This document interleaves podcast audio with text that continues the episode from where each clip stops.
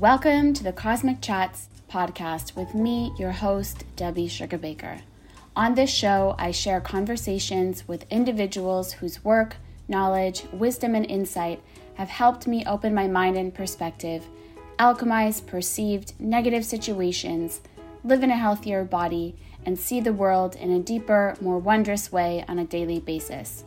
My aim is that you, the listener, are able to receive all of that and tap into your own heart and energy to create possibilities and elevate your experience of this reality we call life. Please enjoy this episode. I'm so excited today to be interviewing Doctor Nas Al-Jafari. He is the medical director of the D N A Health Center in Dubai, and he is a functional medicine practitioner.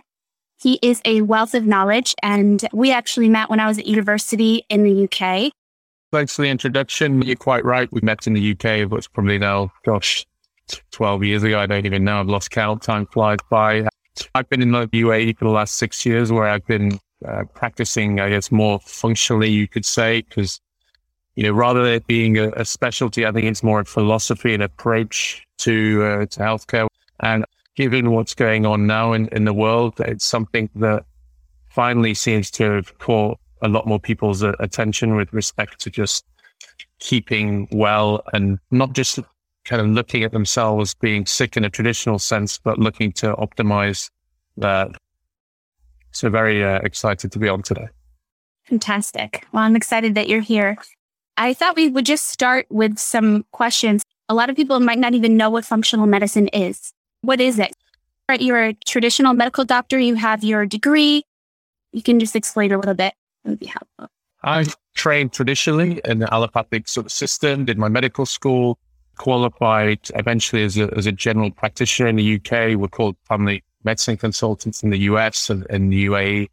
And I had a personal interest in, in health just because I was a bit into sports and, and weightlifting and, you know, look, looking to optimize my, my performance. So naturally started to look into sort of nutrition, training and, and sleep and things like stress and how they influence health, because ultimately during my time in medical school and postgrad training, it was nothing that was really covered, probably no more than an hour or two in, in, in lectures that we probably never attended.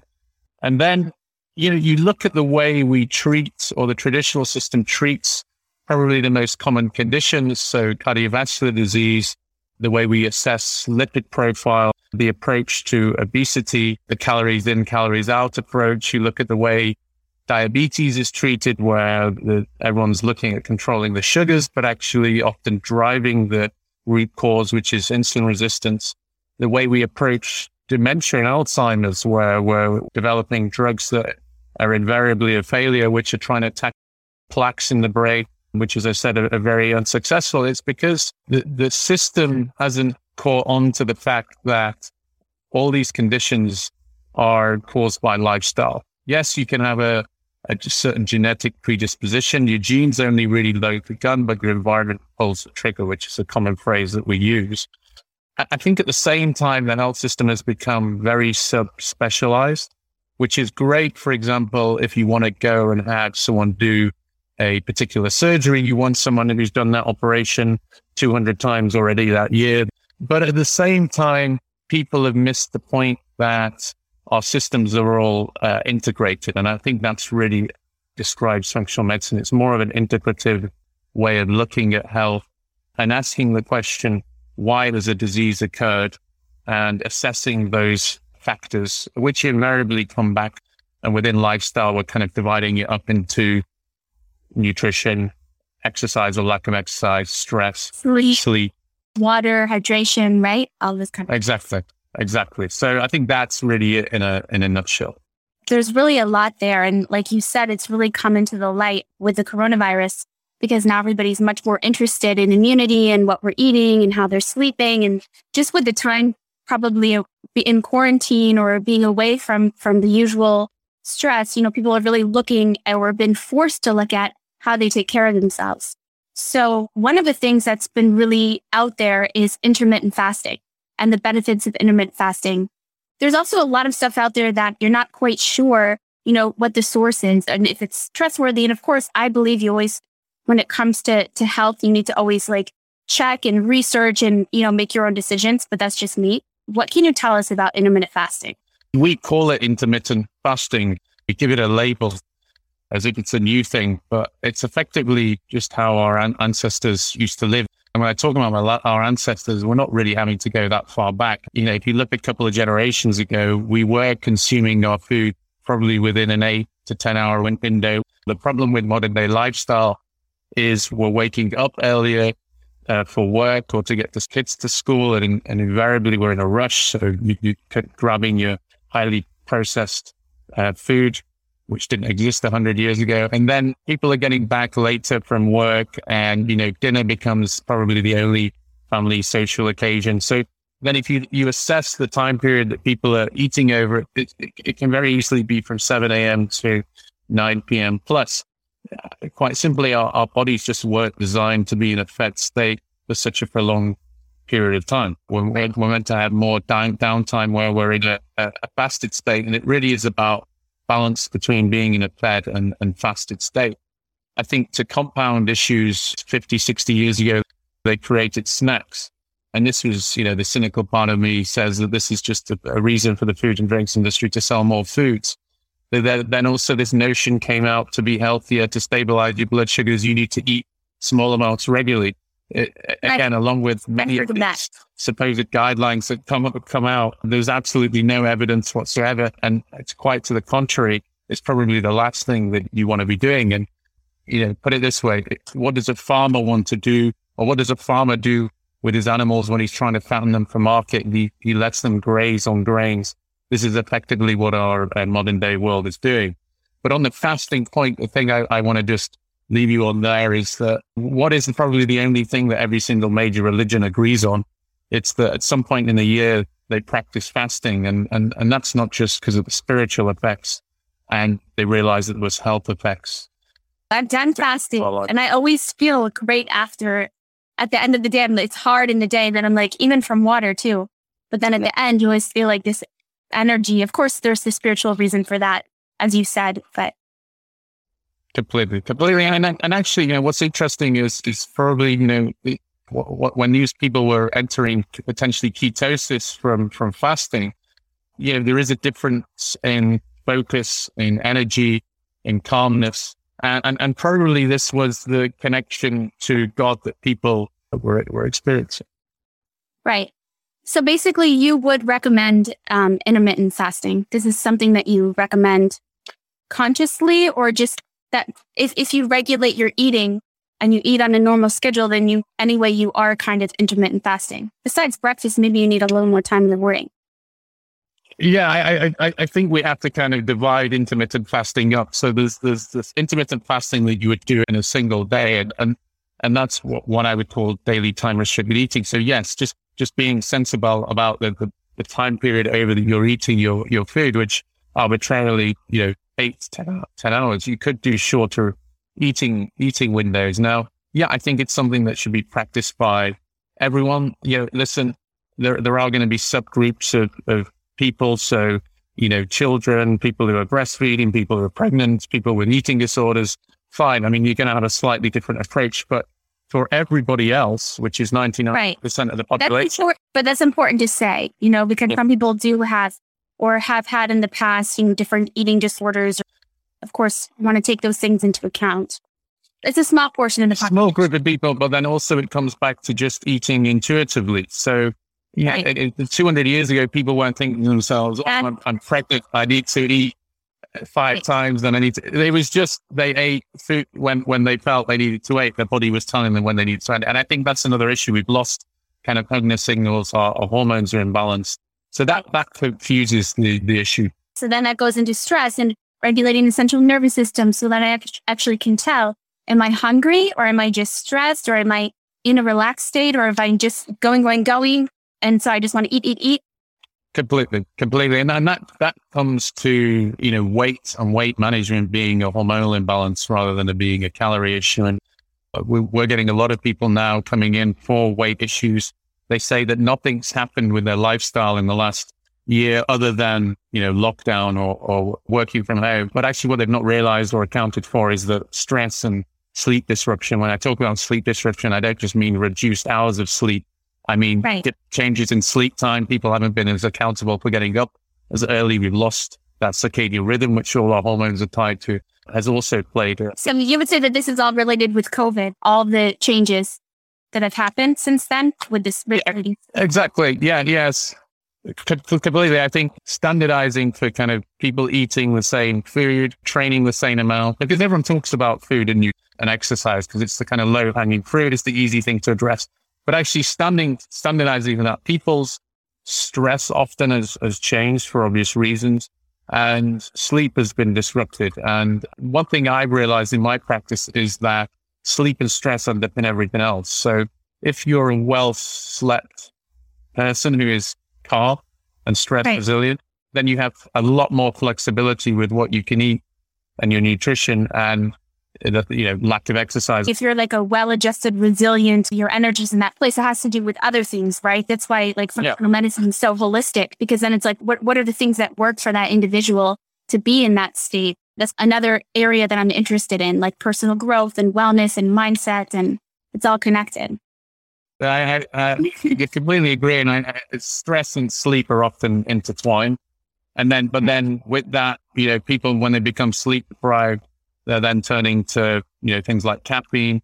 You're, you're less insulin sensitive, so you have higher insulin levels. You're going to, you're going to get fluctuations in your sugars. So, you know, as you said, crave foods, you're going to have less energy to exercise. So it's, it's a bit of a, it becomes a slippery slope. And, and, And what, what's interesting is, you know, talking about stress and sleep was probably quite considered quite wimpy even ten years ago, but now it's something that people are embracing a lot more, and they do find it a lot more difficult. And, and even myself find it very difficult to integrate into our day-to-day lives, even if it's just five or, or, or ten minutes, but it's extremely impactful as, you know, you know yourself.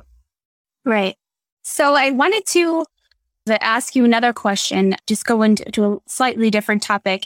And that is, a lot of people are talking about immunity with, you know, everything that's going on. So what would be your top three, if I could ask you your top three tips for immunity in this time, or for building immunity from your perspective?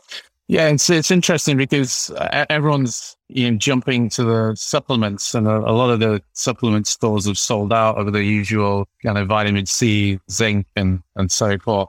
And, and we're always looking for a quick fix, but I honestly don't think there's anything more powerful, and this may sound boring to some, there's nothing more powerful than sleep. So getting your approximately eight hours of, of good quality sleep, because even just one night's disrupted sleep, and, and when we talk about disrupted sleep, we're not talking two, three hours. We're talking, you know, six hours sleep, which is actually probably what most people are getting. You have a reduction in your, what's called your natural killer cells, which, you know, fundamental aspect of the immune response. And then at the same time, the quality of your nutrition. So a lot of people now, unfortunately, just because of what's available to us and what's mass produced, they're eating over overly refined, kind of highly processed foods that lacks kind of nutrient density. So uh, you you are what you eat. And, and so it's about kind of improving the, the quality and nutrient density of the food you're eating. And I think, you know, we could talk for days about nutrition, but I think just It's, it's about eating as close to nature as, as possible, and, in, and improving diversity. Exactly. Okay. So eating and sleep, and the, the third, third one, interestingly, and this is, uh, you know, ironic, social connection it, it, it improves and, and touch and, and uh, improves immunity. And, and that, that's yeah, an issue because of the lack of closeness and social distancing that people have, people have been doing. It's just an important point. Yeah. Yeah, that's a really important point. And smiling and laughing and like having a good time, it's, it's so important for our immunity. So something that I saw you posted was about the effect of thoughts and sounds and their potential for healing on the cells. So I wanted to ask you about, to explain, I personally, in my kind of exploration of things and doing sound therapy and stuff like that for myself, have found it to be really powerful. So I just was wondering, from your scientific or medical perspective, what, what is it that you were talking about, and how, how did they really affect, can it affect the cell structure or? Yeah, and it's amazing when you talk about this sort of stuff now, and, and you know, the millions of billions of people over the centuries who have practiced these principles, and it still gets dismissed as woo-woo and, and witchcraft. I think the problem, again, in the last century is we've been indoctrinated with a, a particular way of looking at health. And, right. you know, when anyone presents something alternative, It's it's our natural defense mechani- mechanism. If we don't understand it, we we stay in our comfort zone and, and, and prefer simpler explanations which sound more logical to us. My, my personal view of this is we understand health on a biological level. It was how it was kind of really taught to us. But I think what most people haven't grasped is that a lot of this and, and a lot of our health actually is happening on a subatomic level. There's people cleverer than me that can explain it a lot better, but we have to understand it more in a, in a, in a physics sense. And right. I, I don't think that anyone would deny that we are, you know, we are charged. We have electricity. People will relate to that through the fact that they know that the heart beats and that depends on electrical current. Well, that electrical current is also fundamental to other mechanisms in, in the body. I mean, the way the actual cell itself works, the mitochondria, mem- membrane potentials, the way blood flows around the body. And and actually part of that is also the fact beyond the, the three phases of, of water, we, we have a fourth phase, which is structured water, which allows us to hold this electrical charge. And this this has been proven, and probably one of the most famous people behind this work was a gentleman called Doctor Gerard Holler. There was also an interesting guy who did a number of studies, I think in the seventies and eighties, Robert Becker, who actually did studies where he applied electricity and energy to uh, healing orthopedic injuries and, and demonstrated that there was an improvement in, in healing.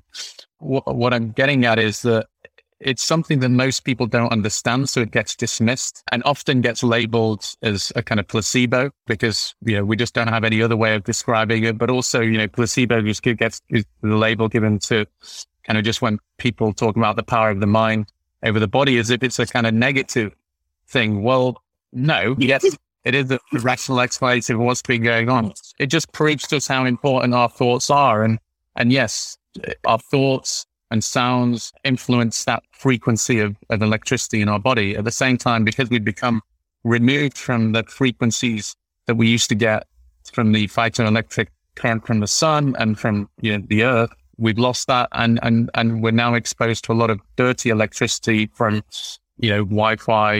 And it's something that, you know, people will laugh about, but, you know, mechanistically, if you break all these individual components down, it's in, it's in the science. It's just no one has done large-scale studies, so it doesn't get accepted by the, the mainstream.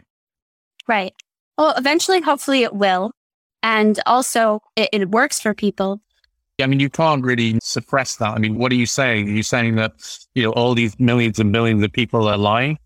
I, I, I don't know whether it will ever become fully accepted because, again, the cynical part of me is says that, well, no one's going to make money out of a lot of this stuff. It's the same with fasting. It's the same with sleep. You, there's no there's no commercial or very few commercial industries behind sleep, relatively right. less stress control. So it's never going to take right. off. I see what you're saying. Makes a lot of sense. Just one point I wanted to make when we, we drifted off from the fasting part. We didn't right. talk about longer periods of fasting. So this, right. this is actually the, the more, more therapeutic types of fasting are the water fasting that's done over a longer period of time. And this is the one, again, which seems to click what we call epigenetic switches. So certain genes on and off, which are more conducive with longevity and, and, and repair. And this is the type of fasting which no, or very few people do.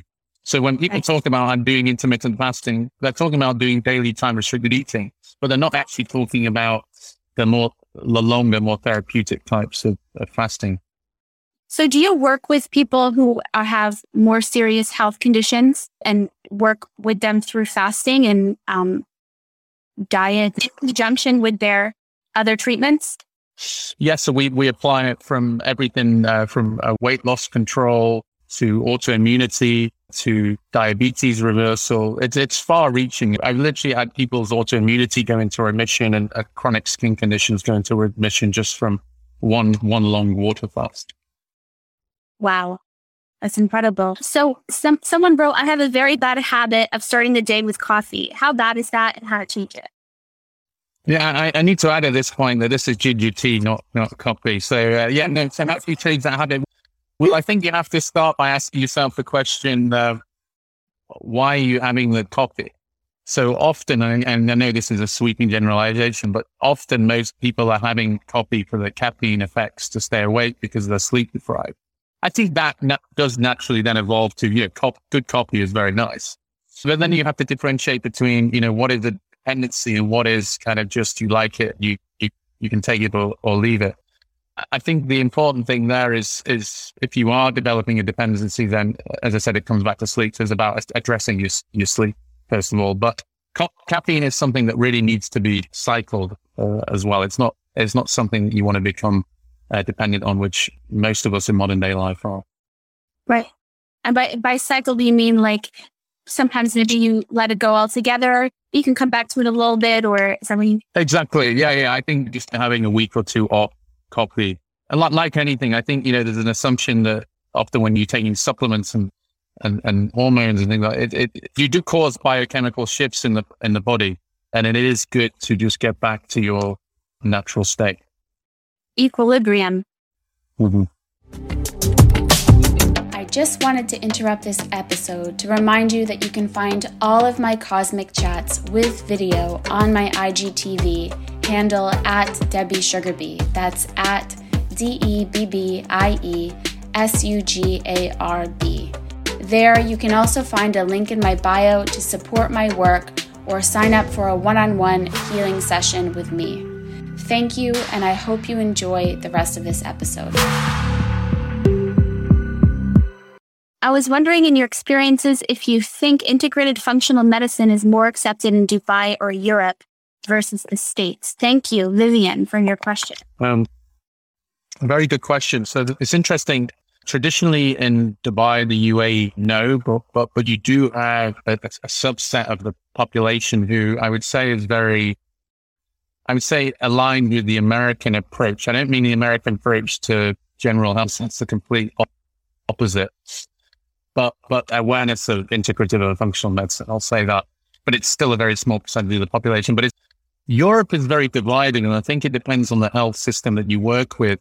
You'll find that the Germans uh, and with them the Austrians and sometimes the Swiss have been doing a lot of this stuff, maybe in slightly different form for decades. Whether you count Russia as Europe or not, the Russians got certain aspects of it that they're, they're very progressive in and have been doing again for, for decades.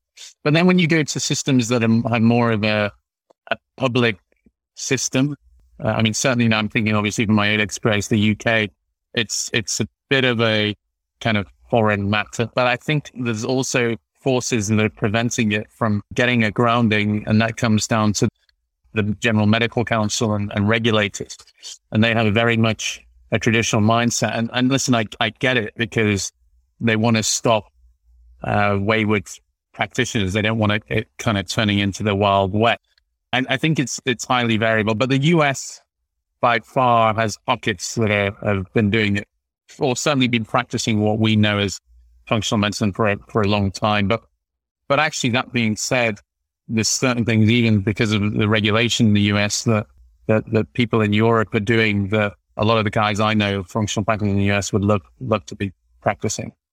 So are some of the concepts that you put into practice, which it sounds like it is, because it's, it's very much has to do with lifestyle and, like you said, stress, nu- nutrition, all these kinds of things. So do you find that some of them, we're talking about this across the world, I can imagine that in some cultures, there are things that have maybe been around for centuries, you know, that they say like, oh, when you get sick, you drink an onion in water with lemon and different things like that, different like remedies that are more natural that have been around for thousands of years and just kind of like passed through families. Like, have you noticed those types of things or anything like that that's working? We use the term, term functional medicine. It's just a rebranding. You know, you can integrative medicine, Ayurvedic practice, ch- Chinese medicine.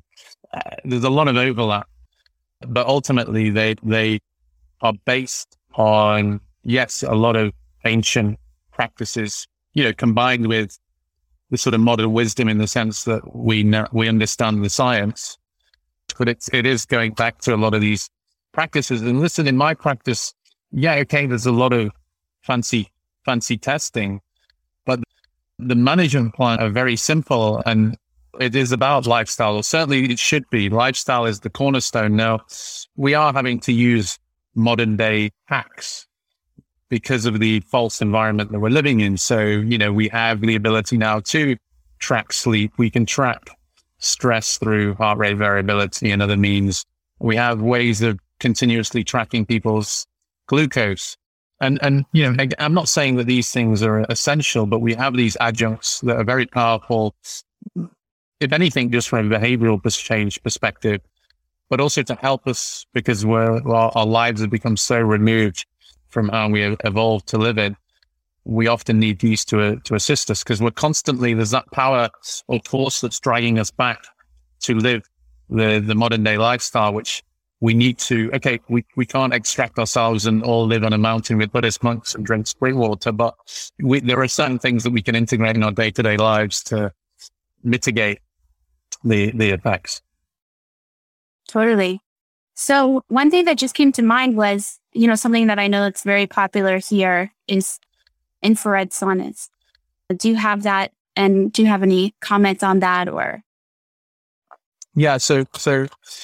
it's become very popular, and, and, and a lot of this, I think, is derived from what I was saying about, you know, nowadays we don't have any, we have very little exposure to the sun relative to we, to what we used to. And it turns out that the, all the different spectrums of light from the sun have an effect on, on the body. And, and what's interesting now, everyone focuses on vitamin D and topping up their vitamin D levels, um, right. which will have some impact. You know, it's better to be vitamin D sufficient, or, or I should say sufficient optimized, than being low. But I think people are missing the point. Light and the different spectrum of light, including infrared, has the profound impact on cellular function. And part of that is the energy and frequencies that we were talking about. And actually, if you look at the biochemical structure of a mitochondria, it's actually very similar to a chloroplast, which is the part of the plant which produces energy from the sun. Oh, wow. Just so happens that we have the ability to run around and, and eat food, so we have a gastrointestinal tract as well. But the different frequencies of light have an effect on various aspects of the mitochondria in the cell, which is the powerhouse of the cell. So, yeah, there's all sorts of other nuances with near infrared, but I, I think it's, I just want to leave you with that sort of simple but powerful point. You know, we were talking about top three things to do to boost immune systems. And um, I think just top top things to do to just boost o- overall health in general is getting out in, in the sun and in nature. And actually, you know, if, you, if we look back to sort of Victorian times, you know, people who were sick in hospitals, they used to wheel out into the sun on the beaches in the salt. Right. So, yeah, we're, we're, we have a lot of these things that are just ac- accessible and, and free, and yet people are jumping to supplements and medications and, and, and missing what is actually probably more impactful. And I'm a firm believer that whatever pharmaceutical drug you have available, there's something in nature that exists that is as powerful, if not more powerful. Wow. Now I feel like I could just keep asking you questions, so like a thousand uh, knowledge. So about the sun, but you would recommend, like, if you do, for example, I live in L A, so it's very sunny here, and getting out is something that I do every day, but, like, you know, obviously with sunblock and, but I wondered, you know, what about sunblock? Do you have any? So the, the, yeah, this is a really interesting topic. And it's the, the issue with sun is the only issue with sun is burning. So there's a difference between healthy sun exposure and unhealthy sun exposure. And actually, you know, there were some, well, some studies which, okay, they were observational, so they show a relationship, but not causality, but people who had lower levels of sun exposure actually had higher incidence of skin cancer. And I think there's been a, there's a bit of a double-edged sword, the whole sun cream, because yes, it protects you, but it means you're getting yes, less of the U V B light, which is very healthy for us for a lot of the reasons I was just explaining then. But at the same time, it, it means that people are staying in the sun longer and potentially burning despite, you know, having that pr- protection. So I, I, I think to sum it up, my view of it is, yeah, we need to be going in the sun regularly. It needs to be initially a graded introduction. And yeah, you have to be sensible uh, about it. I, I always get asked the question about kids. The thing I try and do with my kids is let them run around the sun in a bit for, uh, for, for a period of time and get some sun. And then I'll put some sun lotion on because you, you, you're not going to be able to keep them in the shade. So that that's my view on it. Yeah. Wow. You said to eat as close to nature as possible. And when it comes to like time restricted eating, do you like eat breakfast early or do you wait until later? And do you like recommend a certain, I, for example, am a vegetarian, but that's just because I figured out that that's what works for me. I wasn't always like that. But since I was like ten or eleven, I was on and off kind of like realized that I felt tired when I ate meat or whatever.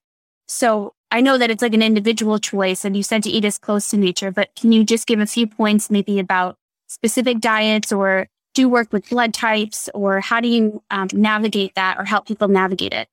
On that point, you mentioned breakfast because that's very topical. Well, ultimately, breakfast just means breaking fast. So that doesn't mean that breakfast has to be at eight, seven a.m., eight a.m. Uh, it's just your first meal of the day. And so, you know, yes, have breakfast, but but respect the time-restricted eating that we were talking about. And actually, I just want to add the point on time-restricted eating. The, the idea is not to restrict your caloric consumption. Actually, quite the opposite. We want you to get the energy that you need. And it, it's about eating in, in, intuitively. But when it comes to actually the constituents of what you're eating, we could talk for days, but there's no one diet that suits all. And I think people intuitively know that. The way I practice be above and beyond kind of the whole eating whole real foods is that you have to track a few parameters. And one is, you know, symptoms and signs, how the individual feels. And I think you just touched on that. And I think also looking at blood parameters and often sometimes applying certain trackers if we're going really geeky about, but, but also at the same time, you know, there's a whole area of nutrigenomics that has evolved and, and we are all individually designed for, for different diets. And some people have certain nutritional requirements. I mean, I know in myself, I mean, I've done all the testing under the sun and I, I need higher levels of uh, D H A, E P A, omega three because my body doesn't convert it very well. I need higher Uh, active B vitamins and folates. I need higher levels of vitamin D. And you try to get those through your food, not through something. Well, so so ideal in an ideal world, yes. But the, the problem now is because the food chain, well, the food handling and the food industries become so adulterated that often you can't find the nutrient density that you need, even when you're trying to eat well. So often you need to employ supp- supplementation at, at, at, at right. the same time. As for, you know, keto versus vegan tribal wars. Um, I think you've just got to do what suits you, but the important thing, you have to track how you feel. And you, if you really, a lot of people who are doing that sort of thing are interested in optimizing their health. Well, if you, if you really want to do it analytically, then you have to look at your genetics and me- metabolic information to determine right. whether that's the right, right thing. Right. And then there's a whole other aspect. I had a discussion with a nutritionist a few weeks ago, which was like the aspect of how you eat, that you're in a calm state, that you are able to enjoy food also, that it's not just about eating for health or whatever, that you're able to enjoy it and even to, to cheat once in a while. Or what do you think about kind of like that? That's like another aspect because you're focused on like the health and the getting the, the nutrition. Yeah, no, but I, I you know, I, I agree with all that. I mean, we have, we have teeth for a reason and, and, you know, it's to chew and it's to aid digestion. I mean, I remember being taught that in uh, thirteen years old in biology class, but, but now, yeah, we don't, we don't take our time. We don't, many of us don't sit at a table and in, enjoy our, our food. And that is important for the gastrointestinal tract and, and digestion. And along with, you know, weight issues and hormonal imbalances comes gut health issues and particularly functional gut issues. And often people get labeled with irritable bowel or I B S, which isn't really a diagnosis. It's just a description of someone's symptoms saying that they have pain, bloating, or change in the bowels on most days of the month. But actually, you know, what we've realized is that a lot of it, uh, the root cause is a, an issue with the movement of the gut, which is neuro- neurological and, and also an imbalance in the, in the gut bacteria, which we have modern day testing now that, that helps us sort of diagnose these issues. a, a huge impact or influencer of that is mental state. So we do a lot of work with people who have I B S, and the ones who aren't successful in their treatment or the ones who relapse later down the line, it's not because of the nutrition aspect. It's because of the, the mind. And they still have the same stresses or issues that they had before, which often is difficult to change. Right. It's so crazy to reconnect when you knew someone at a certain point in your life. I'm just saying this just generally to people. When you knew someone at a certain point in your life, and then, you know, X number of years pass, and for us, I think it was like thirteen years, to reconnect and to see that we're into the same. I mean, obviously you're a medical doctor, but interested in like this expansion of changing consciousness and seeing things in a different way and bringing awareness to health and to well-being and to personal growth. It's really cool. Well, and I think, you know, it's important that people like ourselves are connecting. And now we're fortunate enough to have the ability to connect across the world to try and push the, the philosophy and, and to help sort of educate. Because I, I think people are craving this information, but you said at the start that unfortunately the, the internet is a little bit of a minefield. So deciphering what is, you know, truth and what is kind of woo-woo or whatever it, you may call it, it is difficult. And, and that's something that we're trying to do locally as well, just getting practitioners to work work together. There's a huge demand for it. And yeah, looking forward to connecting again. Thank you so much for joining me today. Pleasure. No, it's a pleasure. And thanks for having me on. And we can always do a part two at some point. Yeah, that would be fantastic.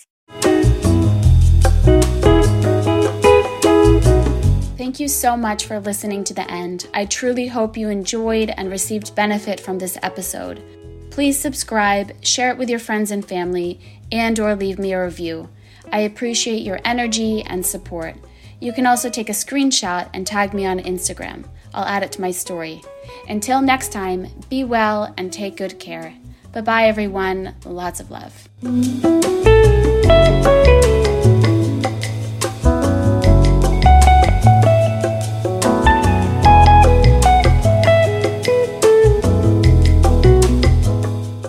Cosmic Chats with Debbie Sugarbaker is a production of Yali Christina Podcast Services.